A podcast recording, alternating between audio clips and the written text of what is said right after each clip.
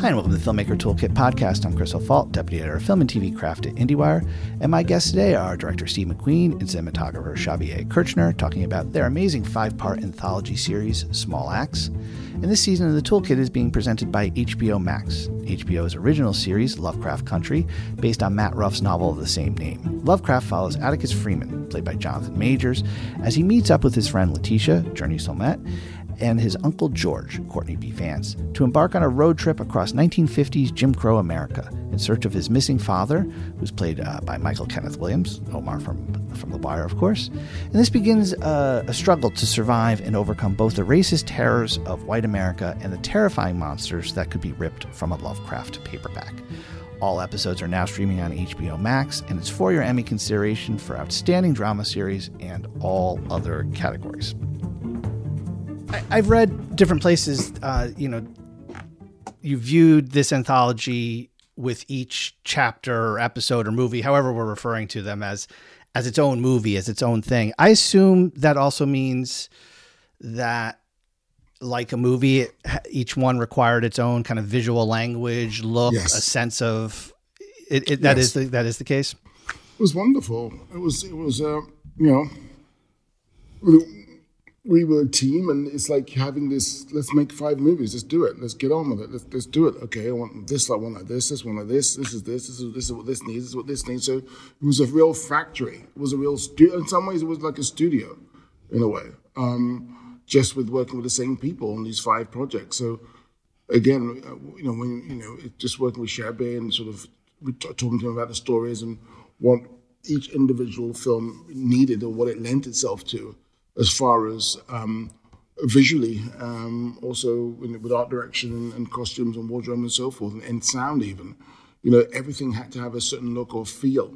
So it was one of those sort of things where, you know, you're sort of um, thinking about the story, but you know, it's it's it's not it's not about imposing my uh, wants, or not even not wants not a question, not the right word. It's not about imposing uh, myself onto the subject. It's about the subject asking me, telling me, maybe asking, telling me what it wants, what it needs, mm-hmm. and me to having to facilitate the best way to tell that story. And that's that's always a pleasure because then it becomes like a real collaboration with the material. I'm curious then about the cadence of these things in the sense that you know um, making a movie the way you just described, mm-hmm. you know, it's it's early conversations about concepts and mm-hmm. and and and then there's a prep period and then there's production was there an element here of one, two, three? Like you went through the cadence of doing a movie, or was it a little bit more like a television thing where you're talking about the whole thing up front, and your department heads are having to prep all five? Um, you know, is it? Did you? No, because uh, when we're on, we're on. I mean, sometimes you have that moment where you're sort of looking at three things or two things at the same time, mm-hmm. but. But at the same time, when it, when it starts, when, when we're coming closer to actually filming, then mm-hmm. everything gets left behind and we focus on that. No. So it would be things we left in the oven, but we'll be sort of doing other. We'll be focusing on the film that we're, we're, we're that we're that we're working on. So each so one had. There was a point at which you switched into mangrove mode, and oh, absolutely, might, yeah. I think the prep of all of them after you know it's soft prep. You could look at all of them and each individual thing, but then afterwards it's just one. It's just one because it's you know you can't you know uh, you can only focus on one thing at a time because so it's so demanding to make a film that the concentration has to be 100 100 percent. Well, I mean, it's a monumental task. I think of just taking one thing like casting. You know, in each of mm. these, eh, there's an element of of there's such unique casting for each one, and yeah. that process of casting five well, of these, it's not yeah. that's not easy well, we're doing it for years. I mean, I, mm. I, I, but you've been doing them one at a time. yeah, no, but no, no, no. But we, we started casting all of them a long oh, time okay. ago, years ago, with a guy called Gary Davy, who was my uh, casting director. We, I, worked with him since Hunger. Mm-hmm. Uh, you know, we worked with him with Michael Fassbender and stuff. That was in 2000. I met him. I met Gary in 2007, I think, 2006 for the first time.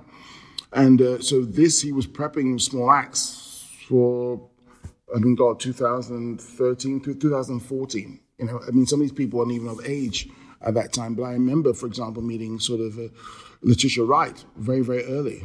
Um, you know, obviously way before um, Black Panther and whatnot, and casting her. I mean, I cast without an audition because you just had the, had a vibe, you know, had a feel, a smell, a, a understanding, and there was okay. And, and, I think she was quite surprised about that, and she's already spoken about that. But also, other people. I mean, a lot of the people were cast before. You know, Frank. Which it was yeah, it was it was one of those organic moments. It was one of those situations which grew and grew and grew and grew. Yeah, yeah, yeah. It was it was a.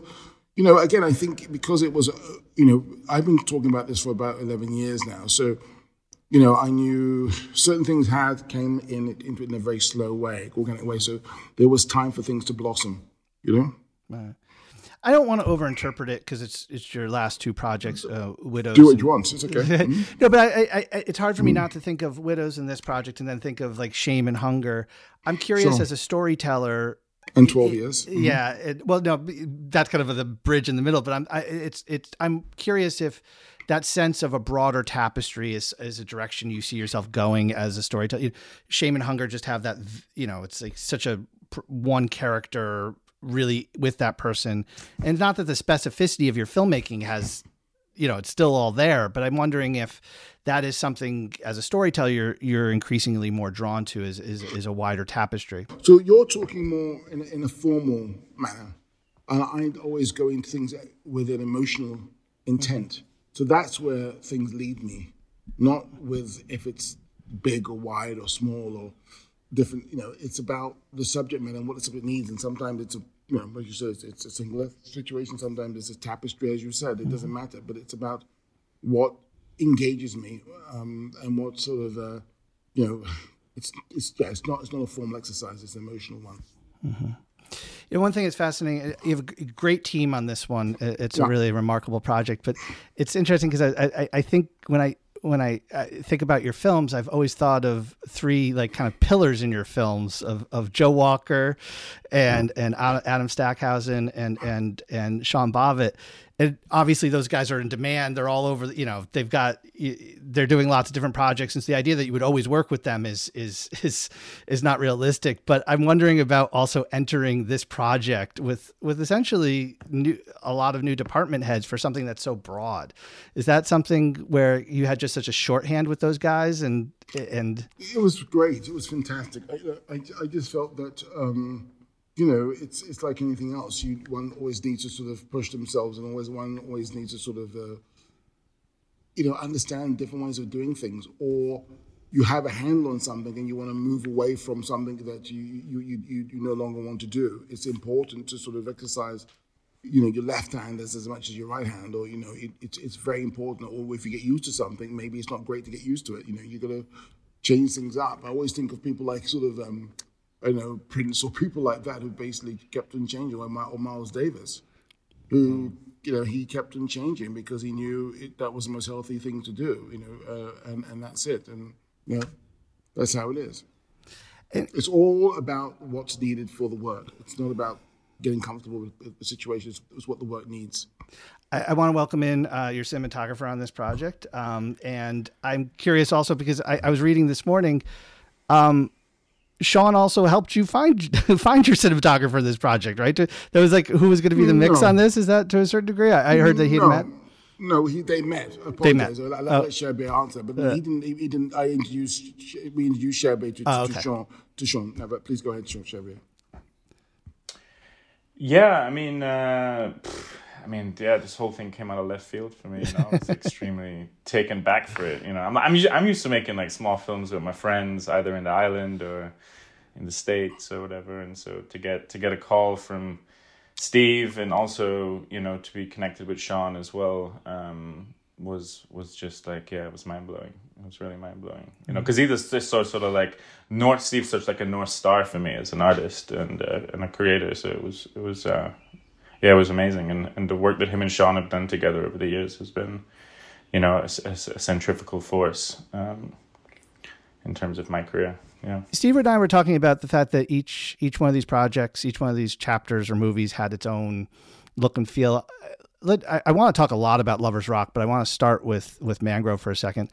What what was and that, Steve, that was always intended to be the first chapter, right? The first way that we interacted yeah. with this, like that's the way you want. You have a design of how you, people watch this, right? That was a story from day one, which needed, needed to be told, needed to be spoken about. Mm-hmm. And yeah, because it was, again, it's the seed. You can't have, you know, Lovers Rock. You can't have Red, White, and Blue. You can't have Alex Wheatle. You can't have education without Mangrove because that's the seed of resistance.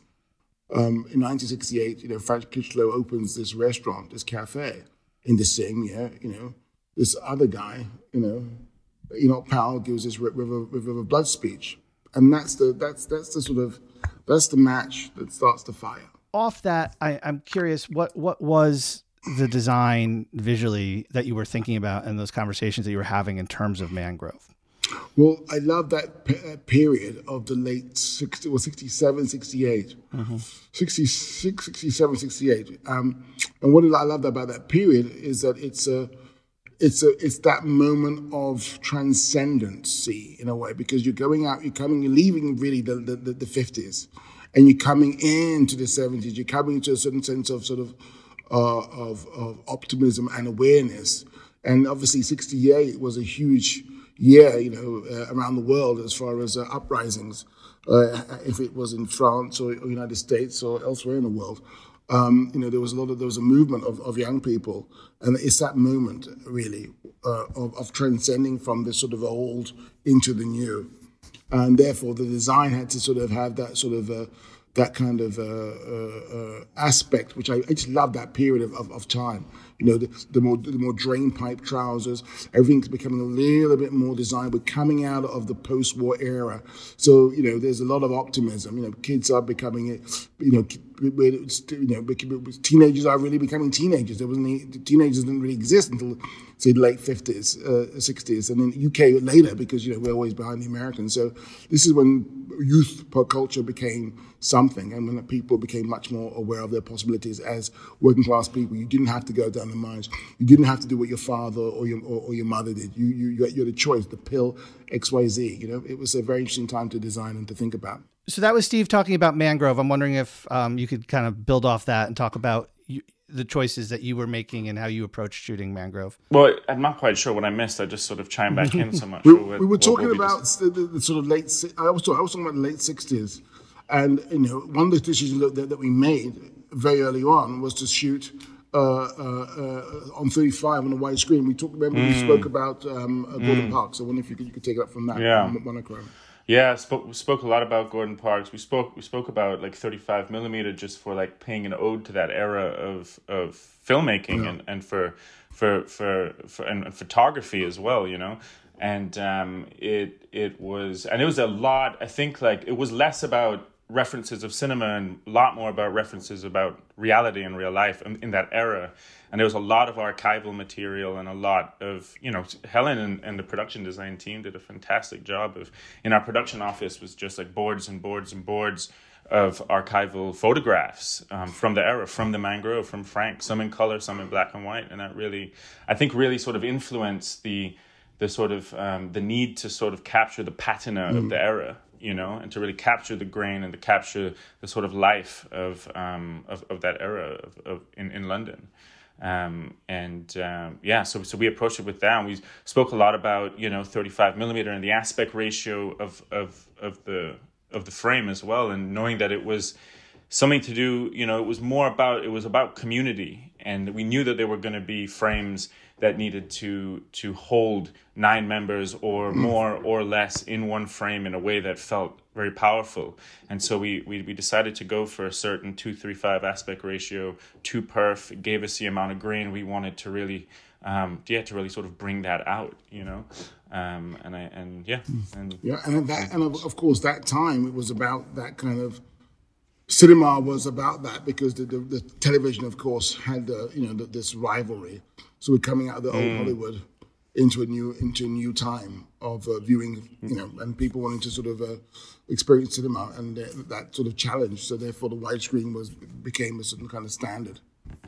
Mm, yeah, yeah. It's also like we spoke, you know, like about like bits and like when we spoke about genre a little bit, it was like we would, you know, kind of make jokes about like Frank being like this western this this this yeah. this man sort of defending the old saloon you know? Like he's like this guy that just wants to turn it turn his leaf and like hold it down. And here you have the crooked sheriff in town that's trying to take him down. It was very much yeah it was just like a very sort of like yeah an interesting sort of sub conversation in terms of genre. But again it was very much not about um, like genre. It was more about um, how to, like the real stories and, and telling these stories as as real from the inside as possible. And my understanding is I've never been in a courtroom that looks anything like this, but that is what the Old Bailey looks like. But and so I, I there's an authenticity. Well, there's a, there's a, there's an authenticity to this, but I mean, I also just that dynamic of them up in that box in the space. Mm. It's it's something that seems to really be something that you could play into in how those scenes unfolded. Um, because it's not we've we've seen a lot of courtroom movies, but this one, just even the way that space lays out and the dynamic here, it's really well, interesting.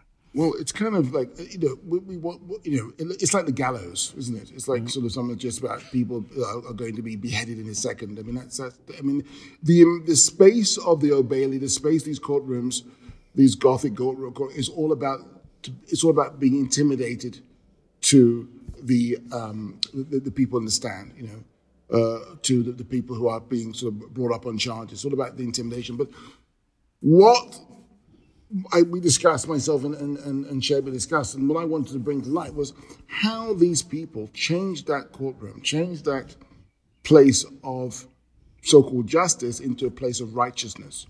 How they changed that environment into a, a, a, a place of, yeah, of worship in a way, and how the black community took it over and how the stand became a pulpit. You know, how things were circumnavigated in a way to, to change it to, to, to direct the trajectory into a place of righteousness. And with the with the people in the gallery above, the congregation as such, they did that. Mm. It's amazing. Yeah. It's amazing.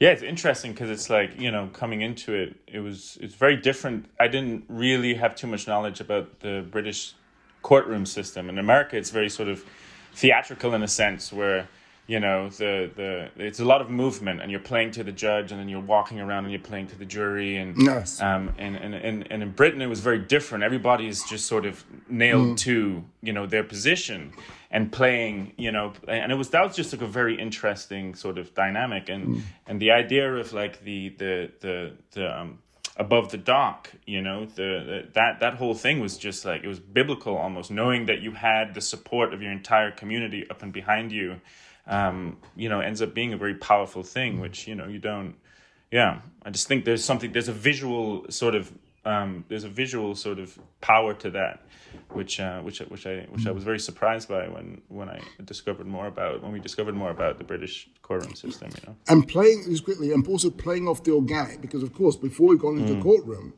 we've been in, in, the streets, we've been around, we've been moving the camera, mm. we've been in, with demonstrations which turn into so so-called riots or whatever, or you know disrupted by the police, and we've been all kinds of crazy stuff. And all of a sudden, we're in a formal setting. We're standing up, we're sitting down, we're standing up.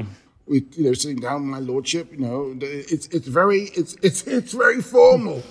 so we yeah. are allowed to sort of, and also talking to Shabby, okay, let's let's move the camera up and move the camera down. People stand up, they stand down, they go this, they go this. So it's very geometrical the courtroom. Yeah. Mm. And how you sort of uh, vapor or erase those sort of uh, structures is by spirituality. And that's what we did also in Lovers Rock too spirituality will always come through, and that's and that's the path for us for justice.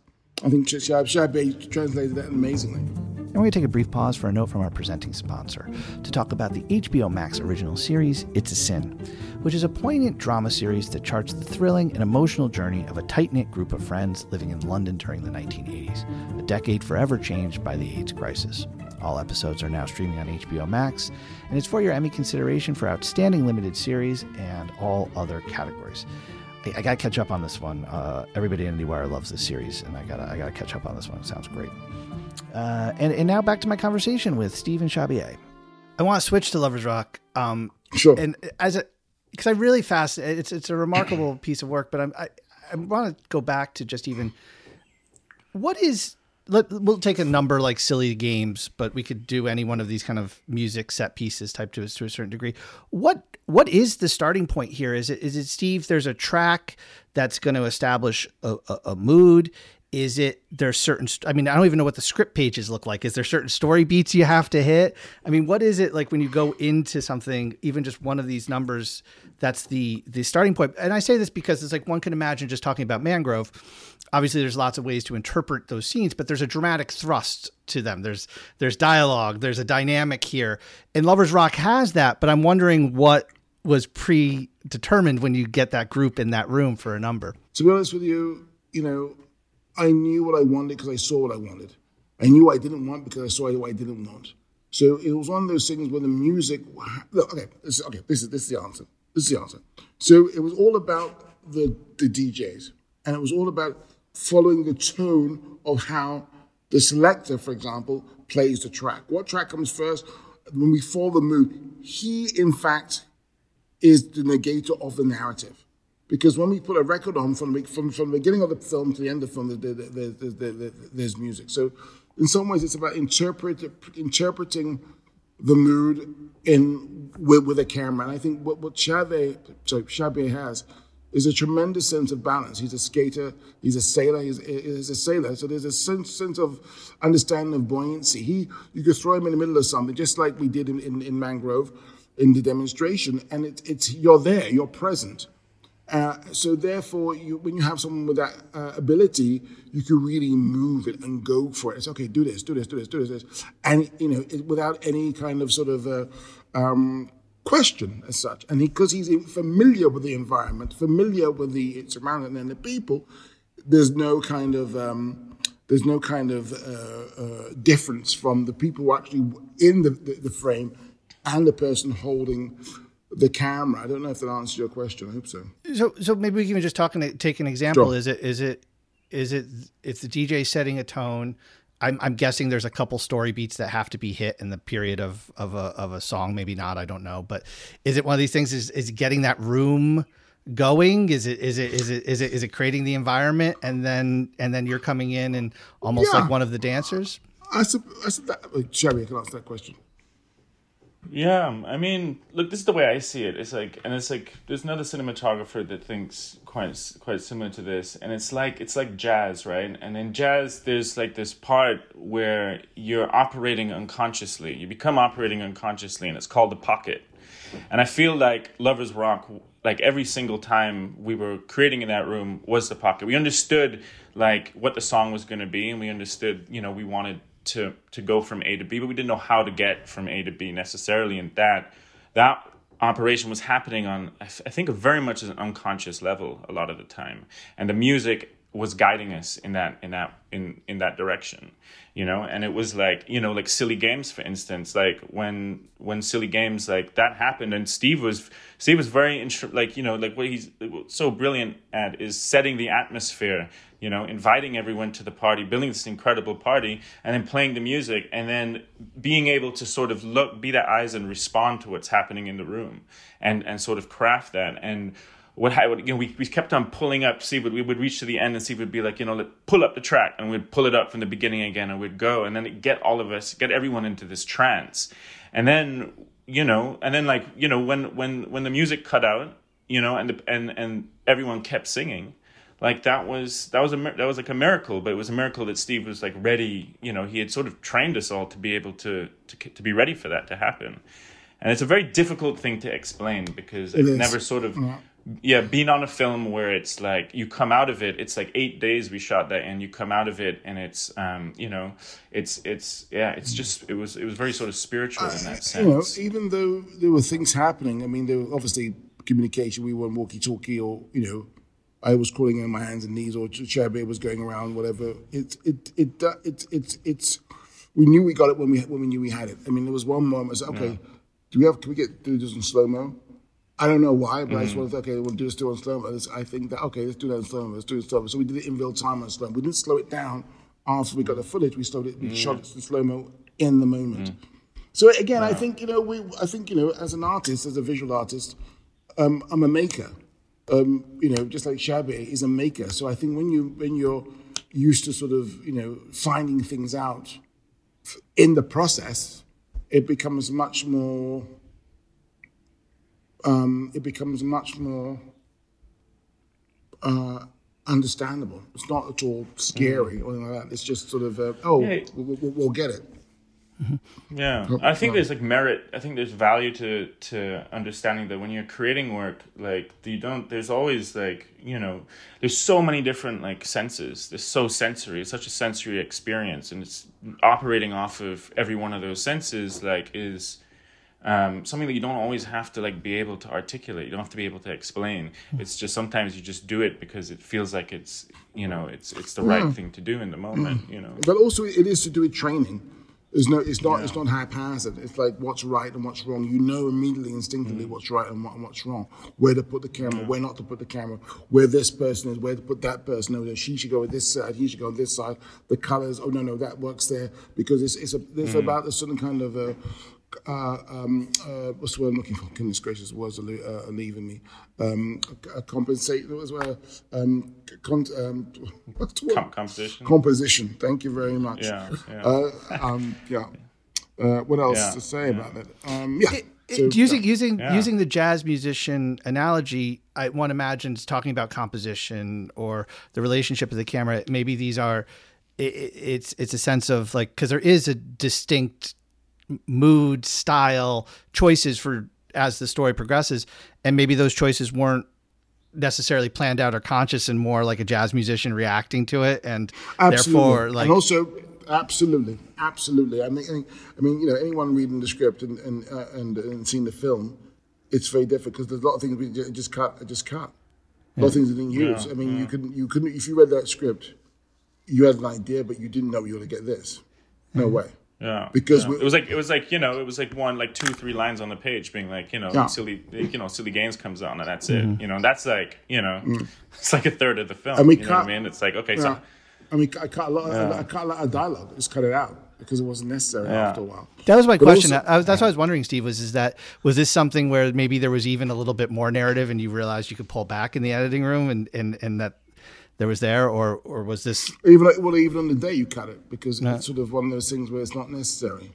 Um, and yes, in the editing room, and also on the day because you things just take over, and the power of the of the sort of moment is that yes, you know the power of the moment, and we were very lucky to record it. You know, again, it is I think it, you know in rela- in relationship to Miles Davis and what uh, was saying, everything was like that. Even meeting Sh- Shabier, it, it reminds me of when. Uh, what was that? There was a, there's a there's a bassist, there's a bass player um, that Miles heard and Ronnie Scott in the 70s, British bass player.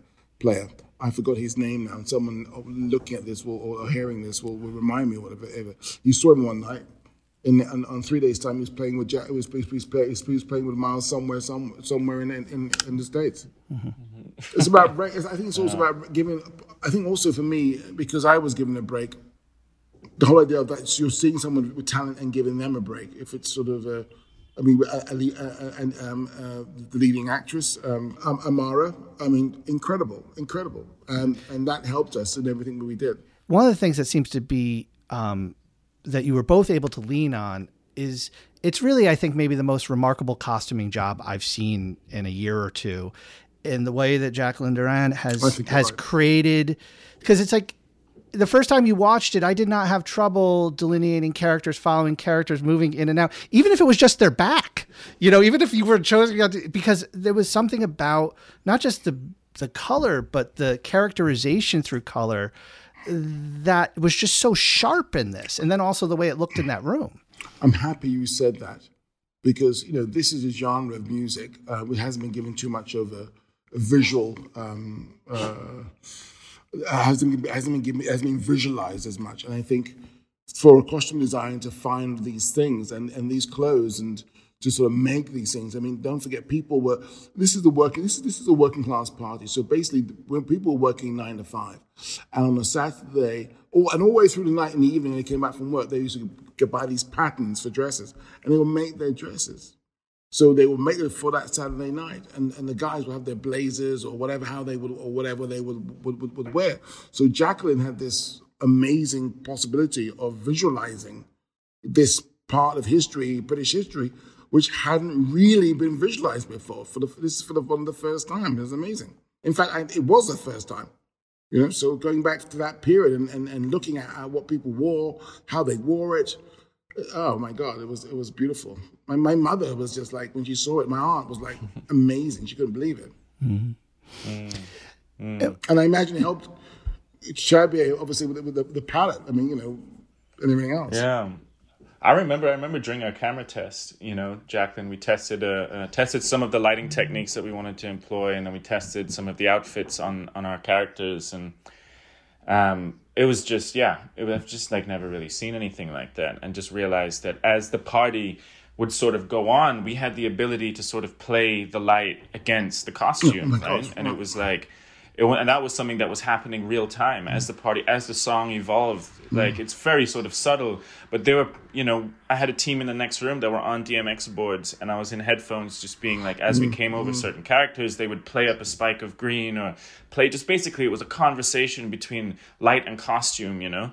And and i think yeah i don't know i just i've i've never had the opportunity to to to yeah. That's the thing the abstraction of of the narrative you see, mm. with dance and movement, the abstraction of narrative, and to see how that can stimulate and to see how that can resonate with viewers, with an audience. That was the amazing thing that people responded and reacted to that in such an emotional way. I mean, you know, we had people crying in, in, in New York and on the, obviously the opening of the New York Film Festival there, but of big, obviously because it was a, it was a celebration of all the senses, but also because it was about you know, moments and a record and a real moment. I feel that that that mm. was uh, pretty amazing. The fact that abstraction could be celebrated in in that way of color, movement, mm. elsewhere. You know, yeah, yeah. It al- yeah. it also seems as if, and maybe this this this relates to your lighting as well, but a sense of being in that room, a sense of warmth. This is the movie where this is of the chapters where this outside world is so affecting this community and and you have you give us little tastes of that it's like you can feel them around mm-hmm. the perimeter but nonetheless this sense of space of this warmth and um, that mm. seems to be I don't know even the even the the color of those walls, but that seems to be something you were going for with with your lighting to a certain degree, right?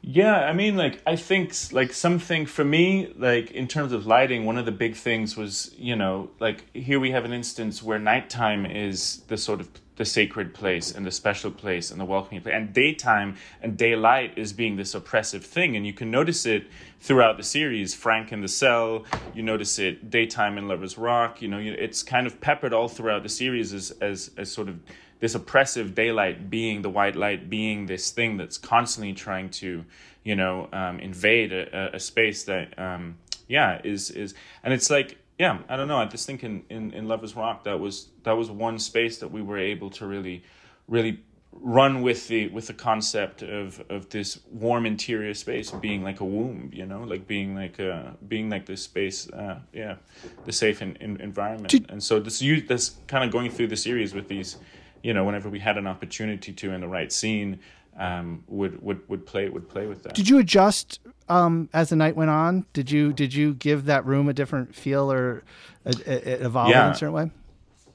Every every moment is the lights are constantly changing, you know. And I had like an amazing and like again a lot of that was was happening intuitively. You know, we would see we you know we would see what we had done, we would see where we're going, and either it would happen real time in the moment you know? Like if you notice when amara comes back in and she's looking for franklin and she can't find him and it's like you know there's like the room spikes with green. It's like a green we've never seen in this room. Like where's this green coming from? It doesn't matter. Hmm. You know it's coming from it's it's it's it's yeah. It's and so so this was something that we were dancing with all night long. And at the very end if you you know the very end the room is like red hot. It's like on it's like fire you know the sweat the the the, the warmth is the warmest it's ever been. And love you know um, it was a, light, a lot of lilacs in in in Janet you know uh, kung fu fighting. And the Janet Kay song it was all colors all across the rainbow you know? And I um and I yeah and that was that was a lot of was like we knew we wanted to do that but I think a lot of what exactly we were doing was happening as a natural evolution. Sometimes through the earpiece to Ian and Mark our, our Spark team that were also, you know, and, and, that's the thing I was telling Steve. We had a, we we talked earlier. Like everyone in this project had skin in the game. Everyone was a storyteller. And so it wasn't it wasn't so much telling somebody what to do or how to do it, but it was more so conveying emotionally what was what was happening and them understanding that and being able to translate in a technical way. Mm-hmm. And um, I think that is yeah, it's just very uh, that's like really absolutely right. I think as a director, get get involved as less as you can. If it's going well, action and cut. The, the, the thing I always want to say is action. and cut. if I say cut, then it's like we need to fix this and, and that, and then that's it. And then we go again, and that's it. The less I do, the better I am as a director. Fact. If I'm busy talking to someone or then it, it's it's you know you you you pick your your, your geniuses, you talk mm. to your geniuses, you work with your geniuses, you play with your geniuses, and only when now you need to sort of interact when you need to if something you don't think is, is correct, and that's it because you will hire geniuses. You know, that's that's what a director is. If I can say action and cut, uh, and I'm doing I'm doing a, a, great job. So in that sense, did you did you let it go? Would it be like a would it play the length of the song? Would it would oh, you just yeah, why not? Yeah, I don't know what's happening. I mean, also the fact that man, it's a trust. I mean, again, you know, again, it's, it's also what we had. Also, don't forget what we had. We had genius actors. Yeah, we had to, because they had to understand the period and stay within the period and move in the period and, and, and interact in the period. So when you've got these genius actors, genius group of actors who are vibing off each other. Again, you know, these are these are these are black people who, who know how to bounce off each other, vibe. There's nothing said. It's, it's, it's, a, it's a feel. It's a, it's a it's a it's a flow. And when you get a black DP and a black director, and the, the people just doing doing what they want, how they want, when they want, but within the time frame of 1980, well, you know, mm-hmm. cut, mm. let's go again. That's it. Yeah. I gotta let yeah, beautiful. Uh, also, props to to Coral Messam as well, right? Like uh, mm. who who choreographed a lot of you know. Coral, oh my god! oh my god! The, the, the, yeah, the Coral, dancing and stuff. Who I spoke like, to today, who I got a call back actually. Excuse me, Coral. Again, she would warm people up beforehand, and the the matter of her. Don't forget, there's a lot of rehearsal because you know what's mm. interesting about this is how we dance today, men and women there's no, you know, in the West, we jump up and down. What do we do? But there was a way of doing things. There was a way of dancing with a woman. There was or a, a, a man with a, a, man with a woman. Um, yeah, a woman with a man rather. You know, you, I remember, I remember instinctively the kid, you touch their shoulder, and then they bring them in. And if they were interested, they would come to you. If they're not, they wouldn't. So the the the, the, the ritual, ritual Mm. Ritual was so beautiful. You know, that that was the thing. And it's some things which get lost because a lot of people don't think them they are of value, and that's what we brought back. And the Coral was a fantastic choreographer. Mm. Absolutely. I gotta let you guys go, but the last thing, Stephen, um, you, you do you have limited time here, but I I did not realize until this week. I mean, I saw this whole series, you know, a while ago, and then I was rewatching it this week, and I did not realize that um, education was so much um, your to a certain degree your story. Yes. I'm wondering.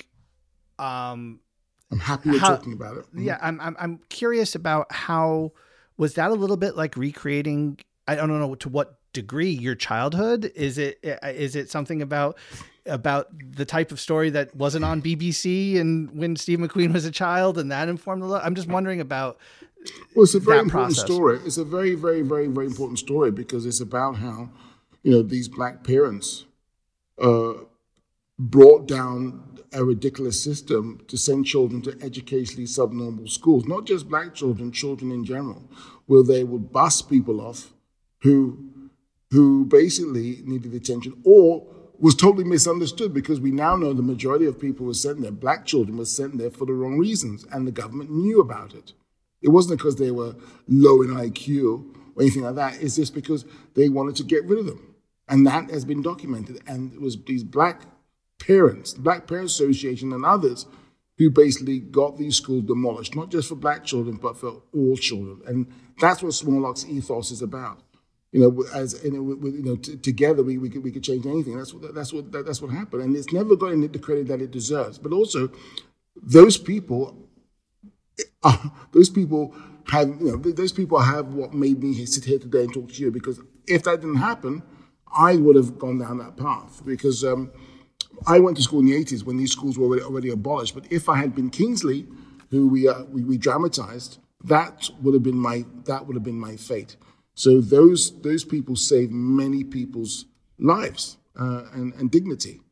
So for me, it was very important and to visualize that. You know, it was one of those things where myself and Shabier spoke about. We, we, were, we, were, we were fighting for a long time. Shabier could talk more more more to you about this.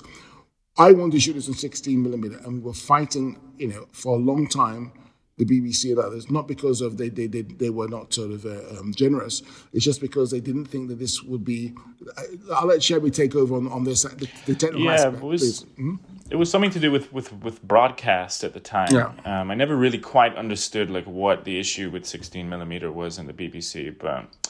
Um, they, they, they like stopped commissioning 16 millimeter works because of broadcast compression or the introduction of digital or whatever. But um, yeah, it wasn't it, it, it wasn't about you know it, it was it, it, came down about like this needed to be this was a creative choice that needed to be there was no other way to do it you know it was it vital, just needed to be and so it was sorry to interrupt yeah. you sorry, but two seconds it was vital we told this story on 16 millimeter because it basically represented yeah. that time and the grain and whatever. Sorry, sorry to interrupt. Please go ahead. Yeah, no, ex- and I mean, like, no, exactly. It represented, and then it represented like all the all the films that were a part of um, the BBC at that era. You know, like it's also like you know, like you know, black folk didn't we didn't have films on, on the BBC. We weren't a part of the, the 16 millimeter Play for Today. You know, we didn't have like the Americana, you know, blaxploitation widescreen. You know, we didn't have you know. So it was it was also just like you know an ode to an ode to that as well. And I think uh, um and this yeah, it was. Yeah, it, I think I'm very grateful yeah, to Steve. It was, Steve it was, it was one. It was a wanton need, but also the, the, it, it represented a time and it represented yeah. a certain kind of mono sort of time. You know, had to be translated visually on screen. How do you do that? You don't do it digitally. Uh, you know, 35 mm. millimeter. That would have been ridiculous to sort of think that someone could be shooting this story in this in, in this format. But the fact that it was film and it was that particular stock was important because it really does translate to to that. Uh, the immediacy of and, and the sort of practicality of, of, of, of that time. So that was a fight, mm. and, and, and it was great, grateful that we uh, we convinced the BBC to, to, to, go down that path. I mean, I wouldn't have done it any other way. It had to be 60 minutes. Basically, they, mm. they say yes because I we not we want to shoot 16 millimeters. Take it or leave it. I mean, but I, I, I love the. oh, sorry, I said we were going to shoot 16 millimeter, but I love the, you know, the fact that people don't value things which they feel are sort of, um, you know uh, sort of uh, dis, uh, they, they feel not to value old stuff, and I don't understand that. It's, it's not about it's not about old. It's about being correct. It's not about not being uh, uh, unfashionable. It's about being uh, the person that that that, that, that thing that, that that work need to be. I'm going on a bit, but you understand what I'm saying. Make me look good, please. Mm. I apologize. I could keep going, but the other people on this yeah. call, I've promised that I would let oh, you God. go five minutes ago. Yeah. So uh, I'm gonna real quick. Okay. Um, if oh, because say, we had a couple. I, one thing. It's like it's, it's like saying that you don't want you can't use a certain size paintbrush. It's ridiculous. Well, I, I think that everything should be 16 now. All these small films, it's the way that stock is. It looks so beautiful. I I, I wish more. But you can't. 16. Shabier, tell me quickly. Can you wash it? Can you wash it in London? Can you? Can you wash it in England? Can you? Yeah, yeah, yeah, yeah. You can. Yeah? You can. There's a lot of labs up and going still, now. Still, yeah, I think it's having a bit of bit of bit of a revival, revival now. It's like it's, it's, like vinyl, yeah. isn't it? It's like vinyl. Bizarre yeah, but true. Yeah, yeah. yeah. And what right. was what was that uh, movie? Uh, First Cow. What was that? It was that ratio. It's a nice ratio. Yeah, I think it was like yeah four three or four, I, have, four, I haven't three. seen it yet. You should, but, watch that movie. It's a very good movie.